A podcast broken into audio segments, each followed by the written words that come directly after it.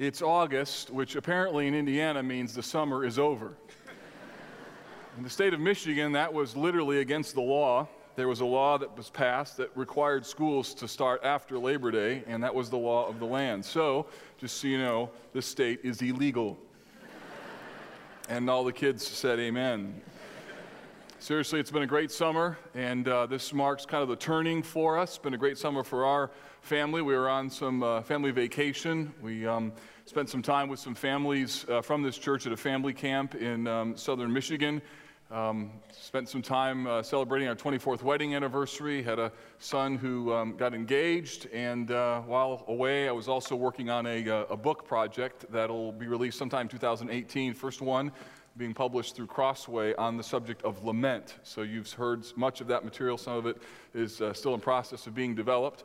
While, um, while I was away, uh, in and out here, we had uh, a great time of um, summer ministry. You heard from some pastoral residents as uh, some young guys were uh, talking about what it means to have this kind of come to Jesus moment. And thank you for encouraging them as you have. You've seen some uniquely gifted guys who are part of the orbit of our church, and it's just awesome to be able to deploy them out. A couple weekends ago, we had a summer fest, which was our attempt to provide an opportunity to build some bridges of grace that provide um, context for sharing the weight of truth. We had um, about 1,200 people who were here, just a phenomenal um, evening with all sorts of games and activities and relationship building uh, opportunities. We had pies that were made. We had 90 of those that were given away, so we know about 90 families or so were here that are not connected to College Park Church. In fact, you may be here today because of that Summerfest event. And as a part of my job description, I spent some time in a dunk tank, so have to get a Master's of Divinity degree to do things like that. So. We also completed a week of ministry with Spring Hill Camps here, and um, also Extreme Teens had between the two about 370 kids, and we know that about 20% of those kids are not from this church. So the last couple weeks have um, really been some fruitful moments of ministry, and I want to encourage you to continue in that vein, finding ways to build relationship capital uh, with your neighbors to be able to talk about the most important truths in all of the world, namely the gospel. And that's why we're gathered here today. This morning, we're starting a new uh, series for four weeks on the nature of discipleship at our church. It's called Following Jesus Together. And the aim is coming out of this summer series of what it means to talk about the gospel then the second question is how do we develop a culture, or think of it this way a, a discipleship ecosystem, if you will, where spiritual growth is taking place in all of our lives? I think it was around the fourth grade that I learned that plants germinate. And I remember this experiment that we did. Maybe you did this in your uh, educational experience. We took a, a seed, I think it was of a, of a green bean, and we put it in a plastic bag and, and put a, a, a moist um, towel next to it, and then put that bag in the sun and saw with our own eyes this sort of miracle that happens that God has divinely designed that when sunlight and water get around this seed, that then this, this little sprout begins, the seed begins to crack, and this bean sprout emerges. And it was awesome over a period of days or, or, or weeks to kind of see that little plant grow. That in the right environment, that there were particular things, growth that was going to happen because of a sovereign design of a beautiful creator. And, and, what I want us to think about is what are the ingredients at our church that create an environment for disciples? What's the environment that helps us to grow spiritually? Now, you need to know that this is not a new question. This, this question is something that really our church has wrestled with since its founding in the 1980s. But I will tell you that in the last five years, our elders have really thought deeply about this particular subject. In part because when we completed this facility in 2012, there was a little bit of concern that we had, which is this that as the church got larger, as the budget doubled, and as more staff were added and more and more people came, there, there sort of is this gravitational pull of a large church.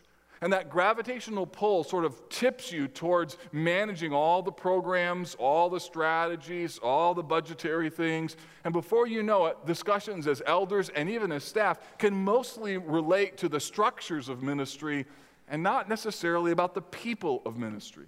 So we kind of laid down a marker in 2012 and said, you know, we want to kind of pull against that, that gravitational pull. Nothing wrong with a large church, but I think we all kind of sense that tendency towards that. And so we laid a marker down with Colossians 1:28, which said that we want to present everyone mature in Christ. So we started asking ourselves, what does it mean to be elders? What does it mean to be shepherds? How do we help us keep a battleship mindset when there is a temptation, a temptation for our people, for you, for me, to sort of think of the church like a cruise ship? This, this place that they come to serve my needs and what I want, and, and all the questions that relate to what does the church really need to be. Behind the scenes, we've been adding a number of different initiatives and, and emphases. For example, the pastoral residency is part of that strategy to, to equip and train and deploy. Soul care training for counselors and small group leaders so people are equipped to be able to apply the word in people's lives on an individual basis. The whole vision behind the Next Door mission came out of that discussion. The idea being that we need to reach people in our city by multiplying healthy churches, by mobilizing our people. So, sending folks to Fisher, sending folks to Castleton is all part of a strategy for us not just to plant churches, but also to mobilize us as a congregation, to, have, to ask ourselves, how do we get engaged in ministry? The emphasis on covenant membership, even covenant renewal, sprang out of this discussion. The prioritization of shepherding with our elders and even dividing the congregation into various parishes also came out of all of this discussion.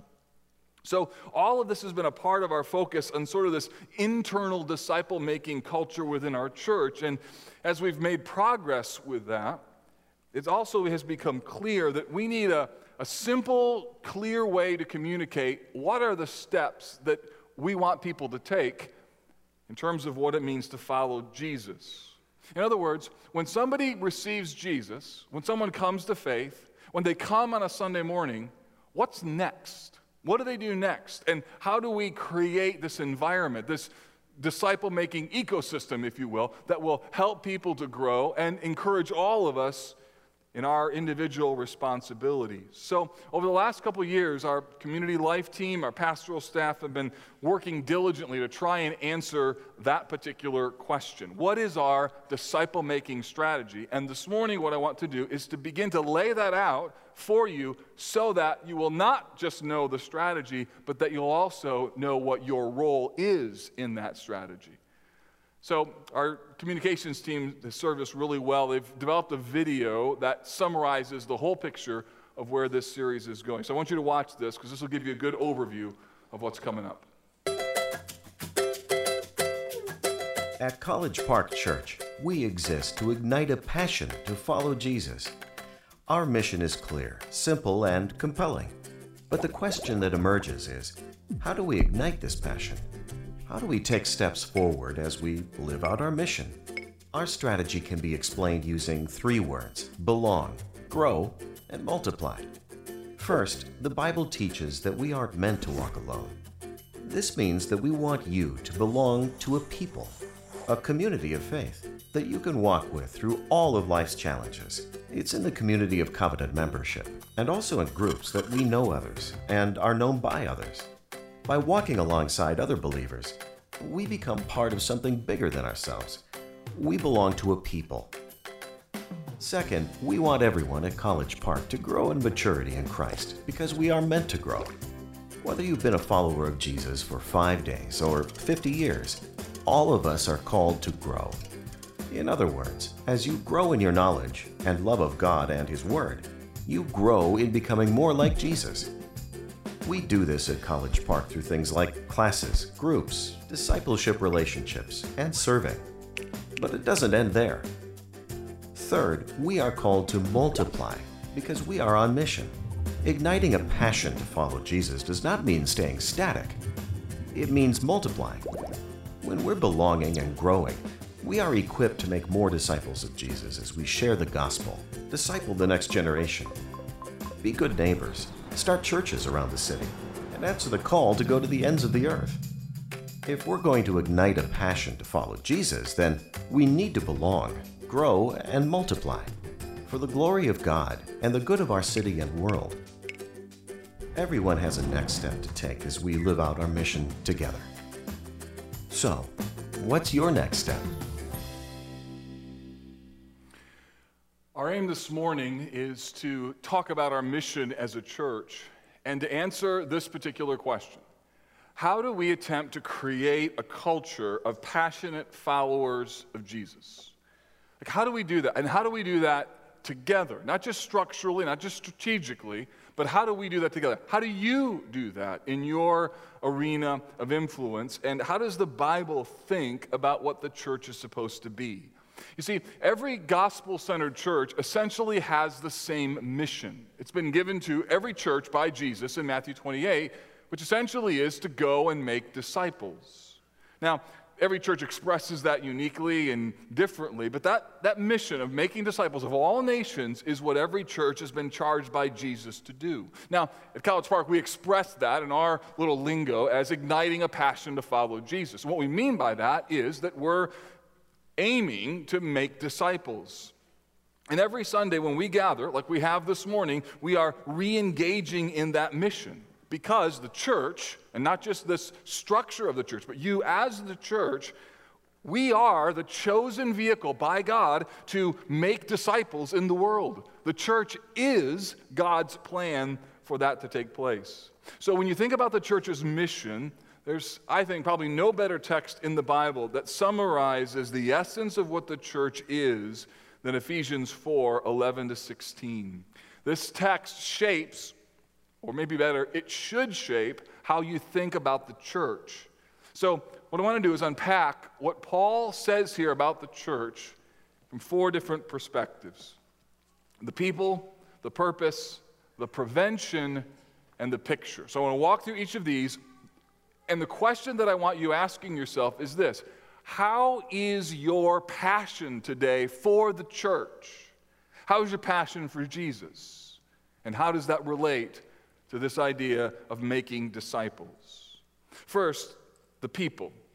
When we think about a culture of discipleship, the first thing we need to understand is the critical role that spiritual leaders play. We need to understand who they are and what they're called to and without detracting in any way from the spiritual resource of the Word and the Spirit, Paul identifies here that God gives people, people to the church as gifts.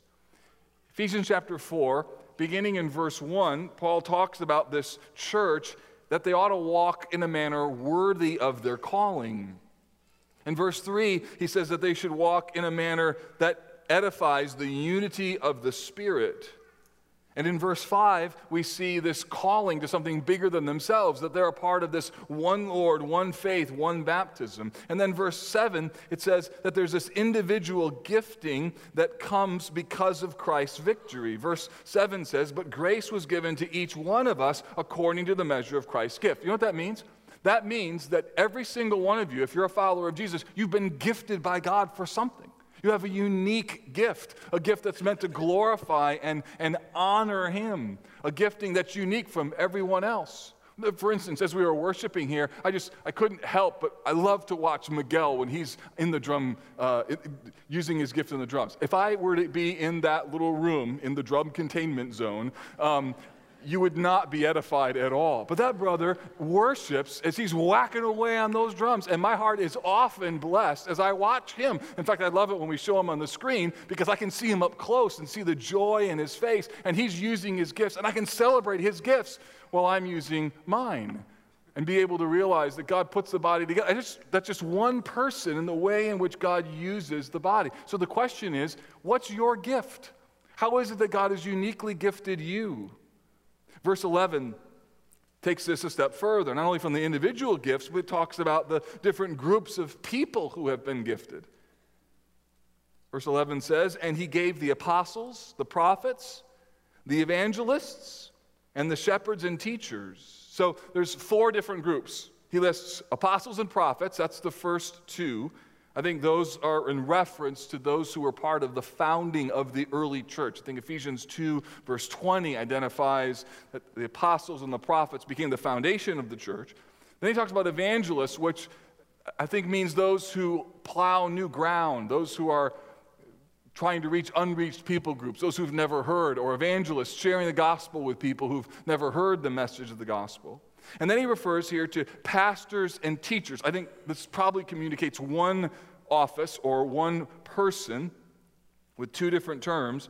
And the idea is that these pastors and teachers are there caring for a particular people.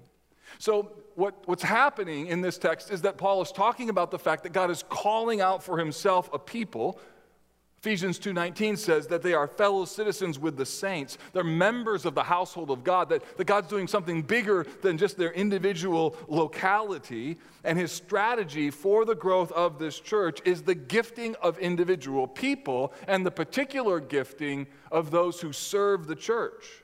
In other words, the way that God preserves the church is by the right people. So when, when there are problems in Ephesus, Paul doesn't send a manual. He doesn't send a book. He doesn't, he doesn't send an instruction, set of instructions. Instead, he sends Timothy there. He sends a godly man to figure out how to help that church. Or in the case of Titus, he sends him to Crete and he says, Put the things that remain in order. He, he drops a godly man in there and says, Figure out, appoint elders. Figure out who needs to provide leadership to the church. For, for that matter, in 1 Timothy and Titus, rather than giving all the instructions as to what the church should do or shouldn't do, instead, Paul gives clear instruction as to the kind of people, the character quality of those who ought to lead the church. That the right kind of leader, or the right kind of leaders, is essential for this disciple making culture in the church. The point is this the church fulfills her mission its disciple making mission, not by programs, not by strategy. Those things, as helpful as they are, they, they don't create disciples. But rather, the church fulfills its disciple making mission with people by the means of other people. Programs, as helpful as they are, do not create disciples. And yet, here I am talking about a church strategy. But I'm talking about that strategy because I need you to be involved in the middle of that strategy, or we will never create disciples. Small groups don't create disciples. Adult big groups don't create disciples. Books, study guides don't create disciples. Next generation ministries do not create disciples. People create disciples as they apply the word individually to people's lives.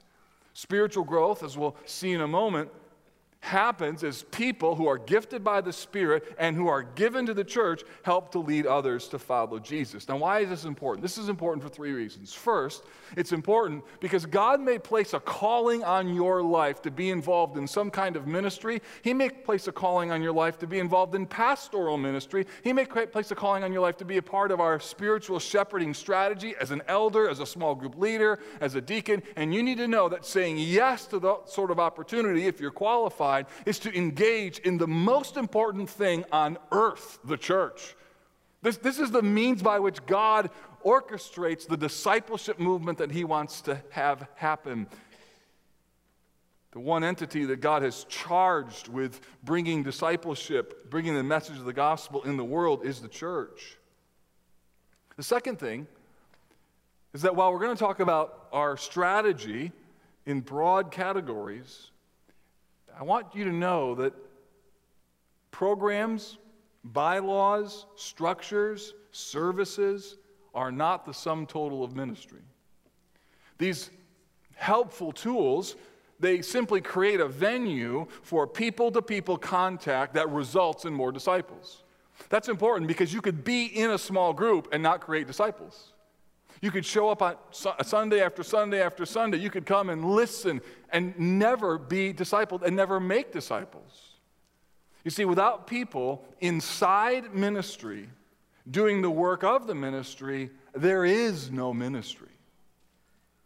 Third, the reason this is important is that if God brings a, a godly leader across your path, you should see that person as a gift from Him as a part of God's provision to help you grow spiritually. My guess is that you, like me, can look back on, my, on your own lifetime, like I can, and see the people that God providentially put in my path in order to help shape Christ likeness in me. So you should thank God for them, and you should do your best to follow them as they follow Christ, as Hebrews 13 7 says. See, the first ingredient of a healthy church, first ingredient of this disciple making ecosystem is a people who are sent by God, and that the people understand that godly people at every level of the church are responsible for seeing disciples produced. So, in order for God to accomplish his mission, this God given mission of disciple making, he's given us the church. And the church is not just the building, the church is not just the programs, but the church is the collection of people that he's placed in a body. And without people like you, like me, doing the work of ministry, discipleship is never going to happen. But if a body of people understood, I'm here to be a part of this movement called the church, which is more than just a structure, more than a program, more than a strategy, more than a building. I'm here to be a part of helping to make disciples. Then the net total of that can be an amazing reality as people catch the vision of what God has entrusted to their care. Second, there's a purpose. So he's given these people, but to what end? Or let me put it this way what does real ministry look like? Or what does the work of ministry actually do? You see, it might be tempting to think that because God has given the church these particular people, these offices, then real ministry looks like them doing ministry by themselves, almost as if they're experts, while other people watch. But according to this text, nothing could be further from the truth. Look at verse 12. After saying that he gives these four people as gifts apostles, prophets, evangelists, and shepherds and teachers he then says, To what end? Verse 12, to equip the saints for the work of the ministry, for the building up of the body of Christ. So, what is the charge of those who've been entrusted with office within the church? What's my charge? What's our pastor's charge? What's our elder's charge? It is to equip the saints for the work of ministry. It is to help you to be better prepared to serve and love one another, for you to be what God has intended you to be, namely the church. Listen, this is really important for us to understand and to think about because remember that gravitational pull of a large church? One of the gravitational pulls of a large church is toward the professionalization of ministry, such that more and more people watch as less and less end up doing the ministry. One of the things we talk about often as a staff is that we're not just part of a staff so that we can create structures and kind of run the ministry. We're there to disciple people. We're there to engage in people's lives, to, to pray for them and with them, and not to be so involved in the maintenance of the ministry that we forget about the disciple making reality of the ministry. And on your end, it means that when you come on the Lord's Day, when you engage in a small group ministry, when you engage in your, your big groups, or when you're just here after service, that part of the purpose of you being here is not just to be here, but to be here so that you can be a part of what this text says the work of ministry. The word equip, it's a really important word. It means to make fit, it means to complete, it means sufficient. It, it's the idea of when you would perhaps mend the nets in Matthew chapter 4 and verse 21, or to set a bone in place. When I hear that definition, I think back to a moment when Savannah was pretty little. She fell, and someone picked her up to try and help her and ended up pulling her elbow out of joint and had what's called nursemaid's elbow. Apparently, it's called that way because nursemaids used to jerk kids along and pull their arms out, I guess. It's a true story. Check it out. Um, so her, her, her arm was hurting. We thought she had sprained her wrist. We did x rays. Doctor was like, nah, she just bruised it. Went to bed. She was still whimpering, still hurt. Next morning, she was holding it like this. We said, you know what, we need to get it checked out. So we, um, we called someone that we knew, and an orthopedic um, doctor, and we brought her into the office. And she was sitting on the edge of the examination table with her arm held like this. And this doctor walked in the room and without even touching her, and in three seconds said, Oh, I know exactly what's wrong with her. I was just like, this, how, in the world do you know that? You know, well, he's a doctor, that's why. So, but he looked at her and he said, she, he, her elbow's out of joint. He said, So here's what I'm gonna do. I'm gonna bend it, I'm gonna put it back in the joint. I gotta go, I gotta do two things. I have to do it really fast. It's gonna make her really mad. And so when I do it, I'm gonna run out because she's gonna hate me. And then I'm gonna come back in and I'm gonna be her favorite doctor forever. Well, sure enough, he grabbed her arm and oh, something awful as a parent watching this. And he pulled it, turned it, and went pop, pop, pop. Actually, two pops, pop, pop. And then he ran out of the room because she screamed at him, right? Just, ah! And then a minute later, oh, that feels good now. He walked in and he was the hero. the, the idea of equipping is just that that people in ministry should be able to identify what is out of joint and then to be able to fix it by virtue of the word or the community such that there could be healthy functioning within the body. Part of the role, even this morning, is to have things that are out of joint to be reset in your mind and heart. However, this equipping is not just about the growth of individuals. To, to set things in order, the purpose of that is so that the entire ministry can be built up. That's what Paul says. And the role of spiritual leaders is to equip you in such a way that you're healthy enough, not just so that you grow spiritually, that's part of the goal, but the goal is that you grow spiritually enough so that you can help other people. So that you could care for one another, that you could pray for one another, you could talk about the gospel in the community, you can exhort one another, that you can come alongside somebody and realize they have spiritual needs, and you can be a part of that work of building up the body of Christ. So, what you need to know is that the vision here is more than just about your individual spiritual growth, it's more than just my spiritual growth.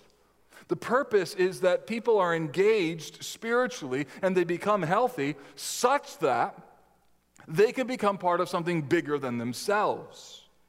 Therefore, spiritual health of a body is measured not just by what people know, but rather spiritual health in terms of discipleship is measured by how our people are engaged in ministry and in the lives of other people. So, College Park Church isn't healthy if you just know more Bible. It's not more healthy if you just understand what the Bible teaches. This church is healthy and built up if you take that knowledge and that information and you're able to use that and to be able to build up the body of Christ. So, August 27th, the last message in this series, we're going to talk about multiply. On that Sunday, we're going to commission the 150 people who are heading over to the Castleton congregation. Part of the vision of the Next Door mission is starting these new congregations so that it encourages the mobilization of people. It creates space that is that, that now needs to be filled over here at North Indy, and it also takes those people who maybe were sort of sitting on the sidelines because that's easier to do when it's a large church and it suddenly puts them in a context where now they need to be engaged in ministry in a very unique way. And I've talked to a number of those folks who are at Castleton. Same thing happened at Fishers. They got engaged, and strangely enough, as they got engaged, it did something to their own soul and their walk with Christ. In other words, some of you are here, and part of the problem with your spiritual life is that it's only really about what you know about your experience and about what's going on in your world, and you've almost sort of so individualized spirituality that it's begun to grow in on itself. And the idea is that you see the church as something bigger, something broader than just your individual spiritual growth. So, the question I want you to think through with me this morning is this Is that how you see the church? Do you see it as a place for your spiritual needs to be met? Yes, but also a place so that you can minister to others. Let me press this. Think, for instance, of the questions that you might ask a friend or your children or your spouse as you're heading home after a Sunday morning worship gathering. The kind of questions that you might ask would be something like this So, what did you get out of the sermon? Was the worship meaningful to you today? You might ask your children, Did you have a good time in Sunday school? And while all these questions, nothing wrong with them per se, but I think the Bible envisions another set of questions also asked but ones that we might not be inclined to think that we should be asking. Questions like To whom did you minister today? Did you have opportunity to pray with anyone? Who encouraged you? What did you learn about the spiritual lives of other people? The, the, the, challenge is that some of us think about the church as the place that I go where I have my needs met, and I go and I learn and I sing and then I leave, and that's church. Look, that may be a form of church, but that's not the vision of church in Ephesians 4. The second set of questions are so incredibly different. And I, I can tell you from my own experience that it's really easy if you're not connected to the body of Christ, if you're not connected to this body, you can slide into a very self focused, cynical, and critical posture. And when I was on sabbatical, I had no emotional connection to the churches that I was going to, was simply a visitor walking in, didn't know a soul. It's really easy to be critical of how you were treated, how you were welcomed, the color of the bulletin, the font size, the number of announcements, the guy who was up front leading the sermon that wasn't that great, or why in the world is it 9 o'clock the service has started and there's only 10% of the people here. You get all these things, and the reality is those things begin to invade your soul because there's no connection to, oh, look at John's here today. I wonder how so and so's doing. To pray for them. There's no emotional connection, there's no interconnectivity. And for some of you, that's the essence of the problem that you're having right now as it relates to this church. Or for some of you, it may be that you're just, this is your first Sunday here. And here's my vision for you is that this would be more than just a place that you come, more than a church that you attend, but rather this is a body of people who know you and you know them, because that's the essence of what church is. It's to be equipped for the work of ministry. And then look at the vision in verse 13 until we all attain. So the goal is a collective, unified vision. We come to the unity of faith and of the knowledge of the Son of God to mature manhood, to the measure of the stature of the fullness of Christ. In other words, God is building up his church so that it looks like Jesus. And as the church lives on mission, she emanates this aroma of Christ likeness. So, those are the positive things. Here's a negative thing that there's something that the church is also to prevent. Paul continues not only is it its purpose to equip the saints for the work of ministry, to building up the body of Christ, but then he says this in verse 14 so that we may no longer be children tossed to and fro by the waves, and carried about by every wind of doctrine, by human cunning, by craftiness in deceitful schemes. So, what he's saying here is while this is a great vision of what the church is to be, there's also some ditches that we're supposed to stay out of, and the, the church helps us to stay out of them. That the body of Christ helps us in this regard. There's, there's three ditches. If you're taking notes, the, the words immaturity, instability, and ignorance are what the church is supposed to help us with. First, immaturity. He says that we no longer be children. See, we all start as children, and the question is to what extent have we grown out of our sort of childish behaviors? Unhealthy churches are places, if we're honest, where the people in their behavior resemble children in how they think and act. So of you have seen that happen in your small group, at a church congregational meeting, some other controversy. What is a healthy church? A healthy church is a place where people are helping one another grow into maturity. We all start as spiritual children, but the goal is to have us not remain there. So Paul says that the church is a environment where immaturity moves to maturity.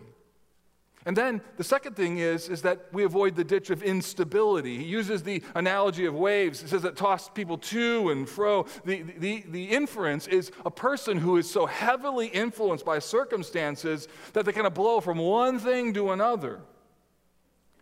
You know this temptation. You've felt it, I'm sure. Maybe it's something very real for you. And I'm sure there's a, there's a handful of people that this really describes you that when you're here on Sunday, you are one way, but drop you into your fraternity and you're a different dude. Or you're one way on Sunday, but when you go to work, like you're a completely different person. And the idea is depending on who you're with and what the context is, Like your what you laugh at, what you talk about, what is important to you, what you're passionate about, it just completely changes. And some of you are so tired because you're trying to live in both worlds, and sometimes you forget which game you're playing. And the idea is that the church is to help people to not be driven and tossed back and forth. Or maybe it's from a, a, cultural perspective that whatever is trending, whatever is cool, whatever is popular, whatever is pr- the prevailing worldview, you, you kind of blow along with that. And spiritual maturity instead looks like there's this anchor in your life that you're the same person regardless of the situation. So drop you in the sorority, drop you at your marketplace, go out to lunch at McAlister's, shopping at the mall, or whether is in the privacy of your home. You're the same person because there's this deep rooted anchoring that's taken place in your life. And the church is a part of that. And then finally, there's this, this ignorance piece where we are carried about by every wind of doctrine, by human cunning and craftiness in deceitful schemes.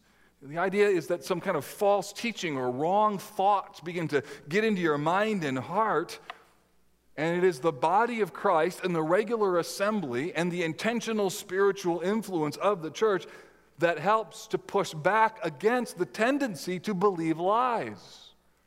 And you realize you heard lies all week last week about who you are and what's important and what you should love and what's really attractive and what's really satisfying. And now you come together here and you need a group of people around you to remind you what is true.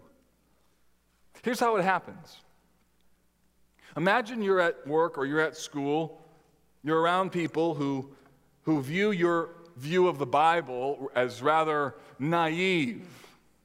They can't believe that you believe that there was a man 2,000 years ago named Jesus who died on the cross for sins and that he rose again from the dead. And by believing in that, like your sins are forgiven. And they look at that and they think, that's crazy that you believe that.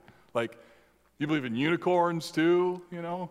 Like fuzzy ones, you know, like what kind of, what do you believe in? And, and then they talk about their lifestyle and the freedom of it with a little bit of a mocking tone, kind of like an arched eyebrow looking at you, like, so what do you think about that?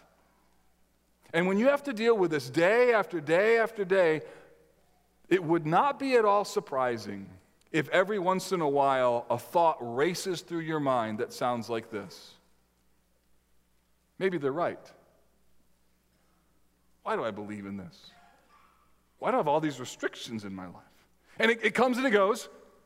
And then a few days later, talking with the same people, it comes and it doesn't go as fast. And then it comes and it stays and it stays and it stays.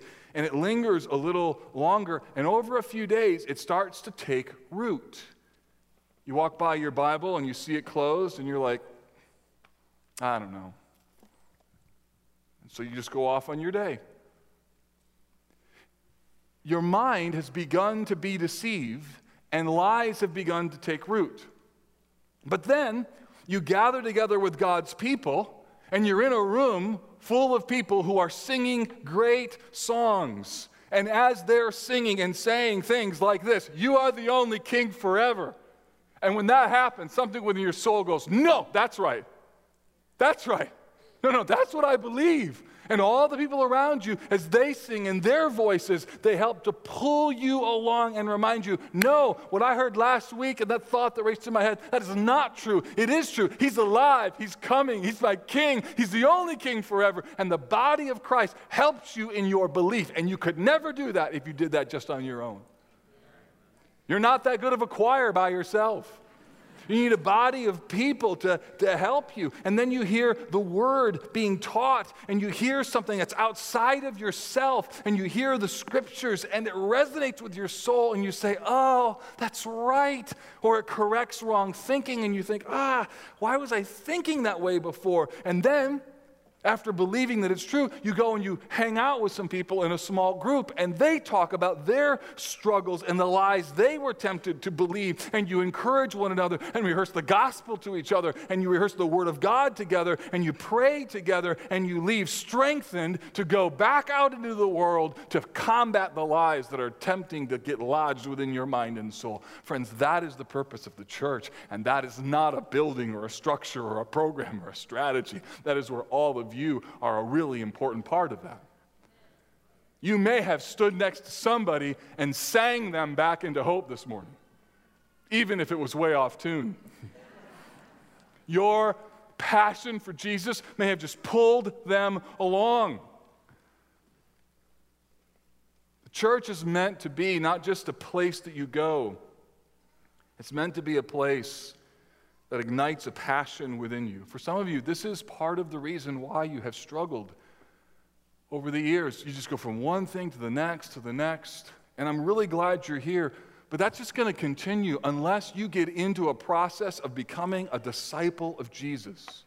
Not just believing in Jesus, but being connected to a body of believers who can help you grow. Finally, the picture here is this there's this compelling image that Paul ends with.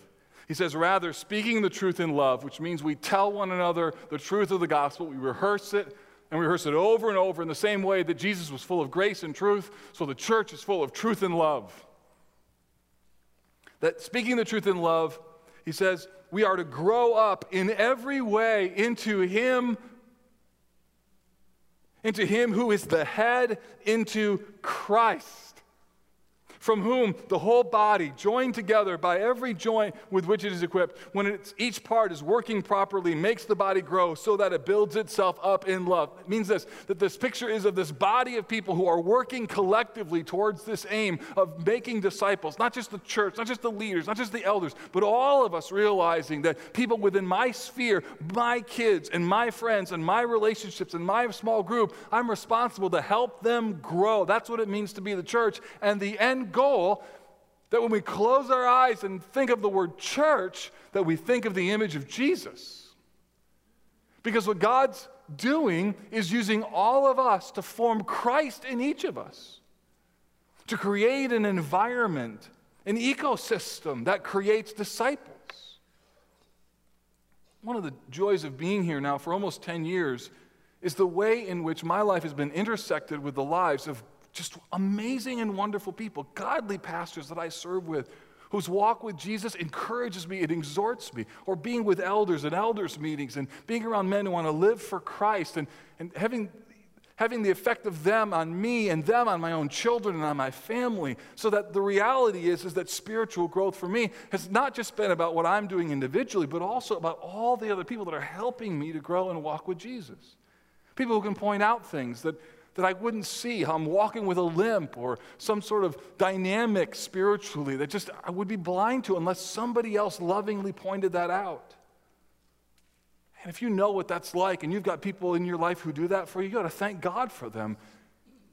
And for that matter, you ought to be looking around you and saying, Who can I help to, in their walk with Christ? Who, God, have you put me in, orb, in my orbit to help me and then to help them follow Jesus. If you're a person who's known Jesus for quite a while 10, 15 years if you're a senior citizen, so to speak, in the things of God, you have an enormous responsibility to look around and find a young person, somebody younger in the faith, and say, Can I just pray for you, help you, and walk with you?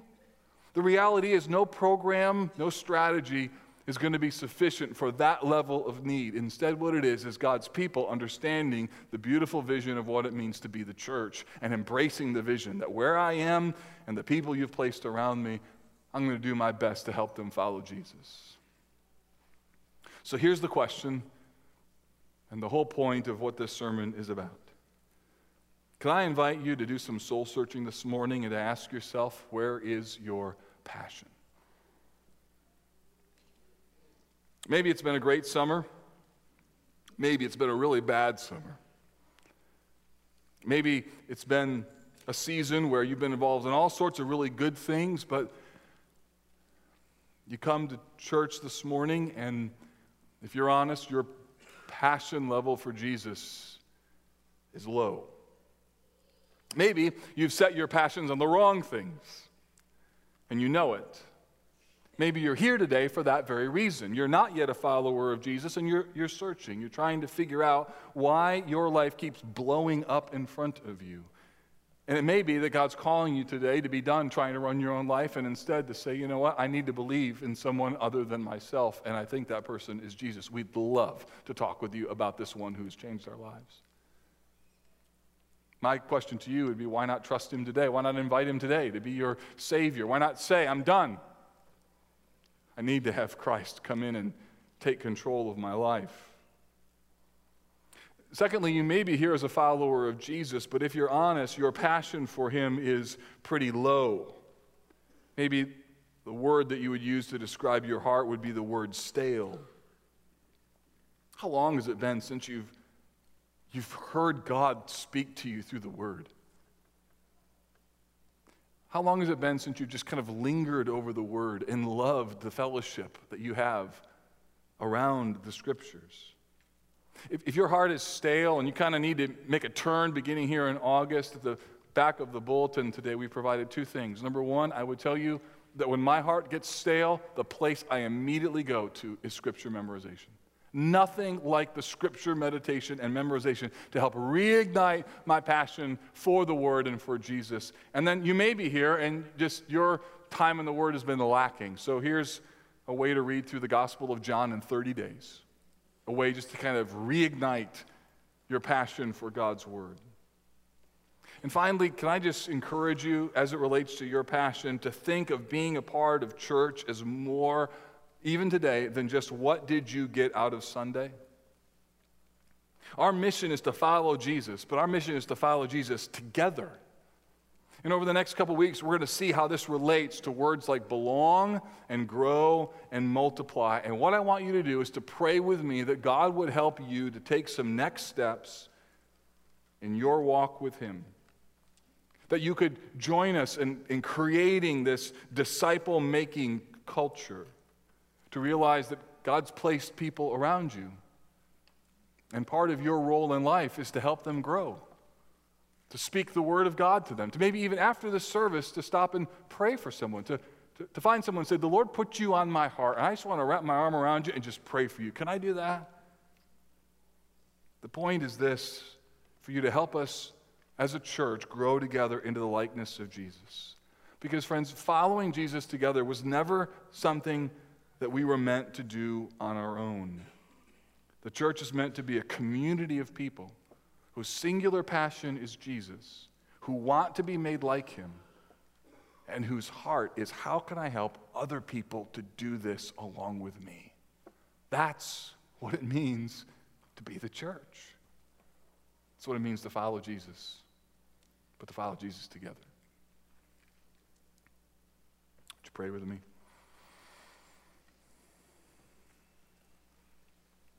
Lord, you're the great searcher of all things, and you know our hearts.